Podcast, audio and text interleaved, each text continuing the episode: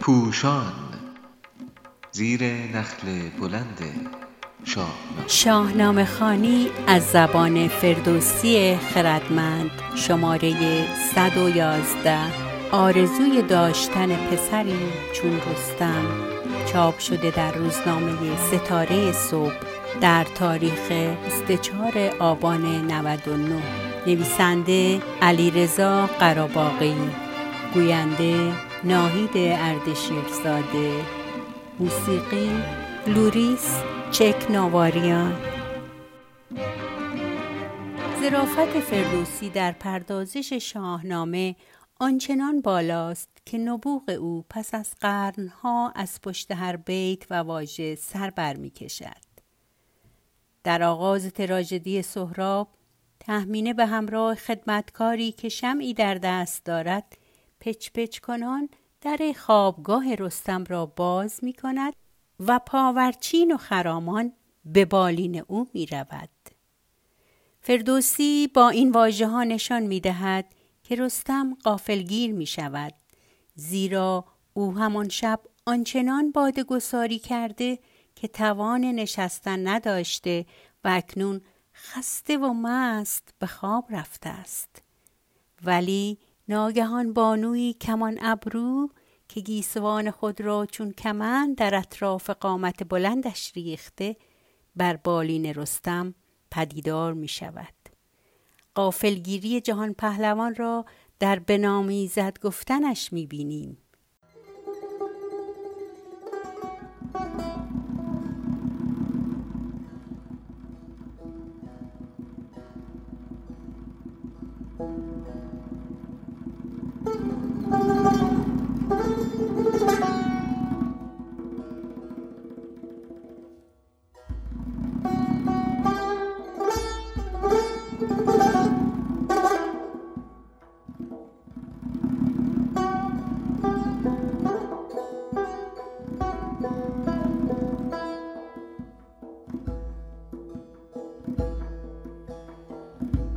نابغه طوس نه تنها جزئیات این دیدار شبانه، بلکه حتی زمان تقریبی آن را هم مشخص می کند. چو یک بهره از تیر شب درگذشت، شباهنگ بر چرخ گردان بگشت. رستم تا پاسی از شب در مجلس بزم بوده است. پس بهره یکی از چهار پاس شب نیست، ولی گزینش واژه شباهنگ نبوغ‌آمیز است. از آغاز مرداد این ستاره سپیده دم و سپس هر شب کمی زودتر پدیدار می شود و در میانه اردیبهشت می توان آن را از سر شب تا بامداد در آسمان دید. سپس هفتاد روز ناپدید می شود. با یک محاسبه ساده می توان گفت شباهنگ هر بیست و چهار روز یک ساعت زودتر طلوع می کند. در جای دیگری از داستان می خوانیم که آن شب دیریاز بوده، پس زمان نزدیک به پایان پاییز است. از مرداد تا شب یلدا پنج ماه است، یعنی در دیریازترین شب، ساعتی که این ستاره بر چرخ گردان می گردد و در آسمان پدیدار می شود، نزدیک به نیمه شب خواهد بود. از همین روی شاعر نمی گوید چو یک بهره از نیمه شب درگذشت.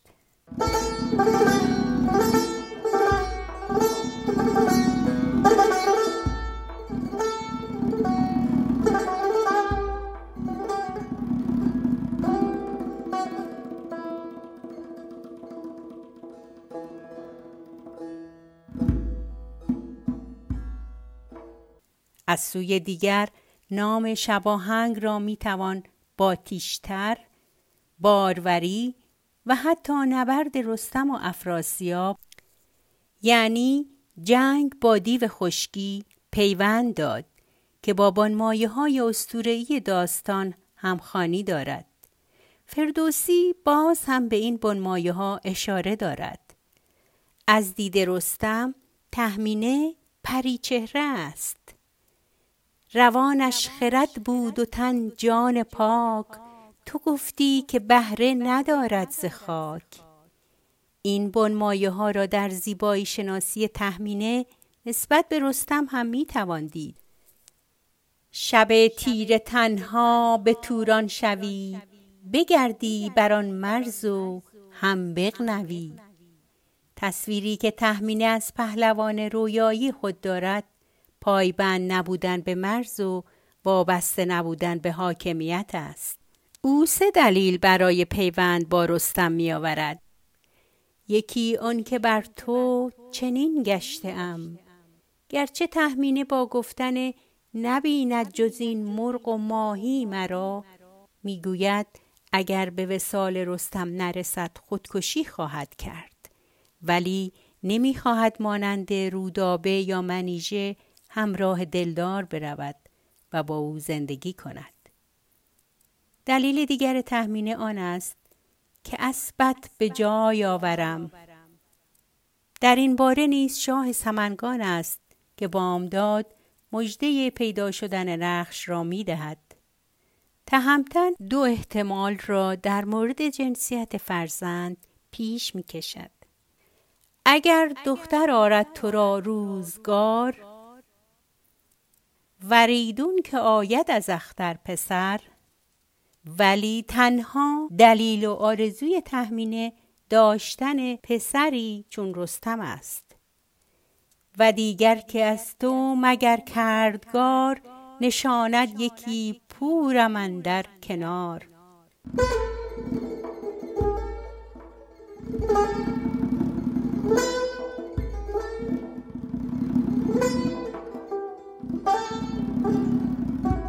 پس از آن که تهمینه و تهمتن پیمان زناشویی می‌بندند، زمان زیادی از هر دری گفتگو می‌کنند. این را هنرمند نابغه در بیت زیر بیان می‌کند که دکتر آیدنلو هوشمندانه درنگی در مصرع نخستان پیشنهاد کرده است. چو انباز او گشت با او به راز، ببودان شب تیره و دیریاز. یعنی پس از این که تهمینه همسر رستم شد، تهمتن در آن شب تاریک و طولانی با او در نهفت و خلوت خانه بود.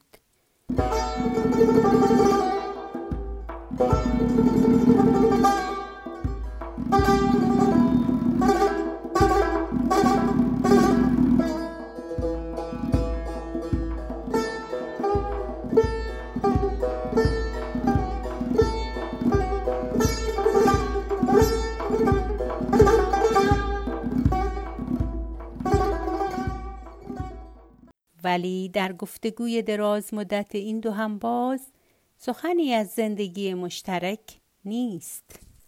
رستم می داند که قرار نیست تهمینه همراه او به ایران بیاید.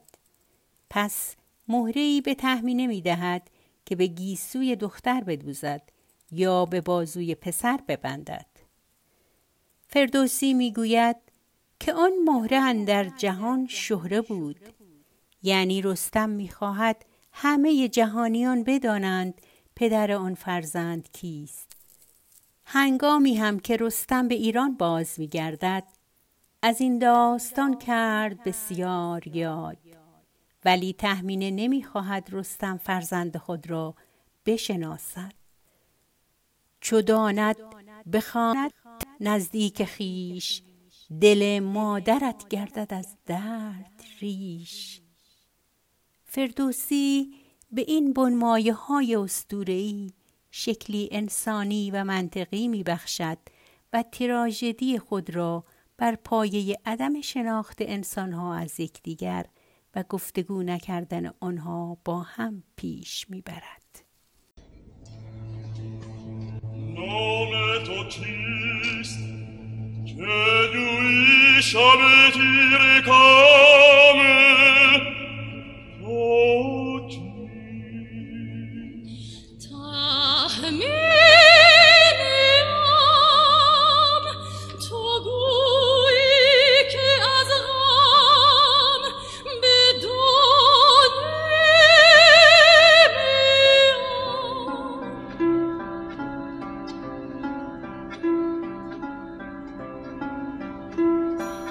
Ki tu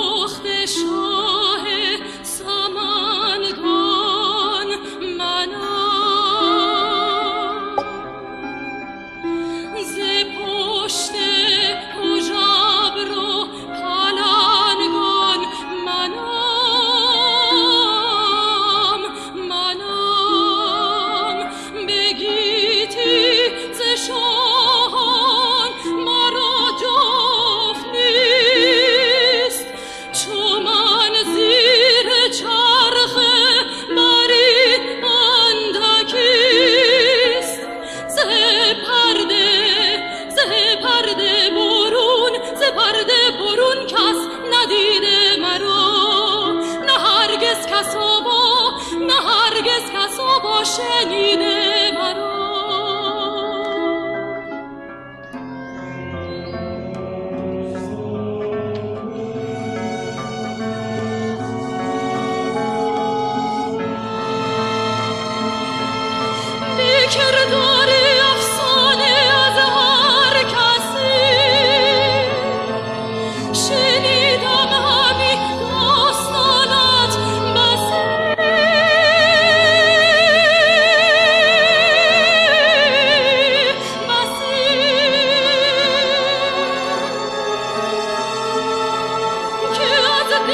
She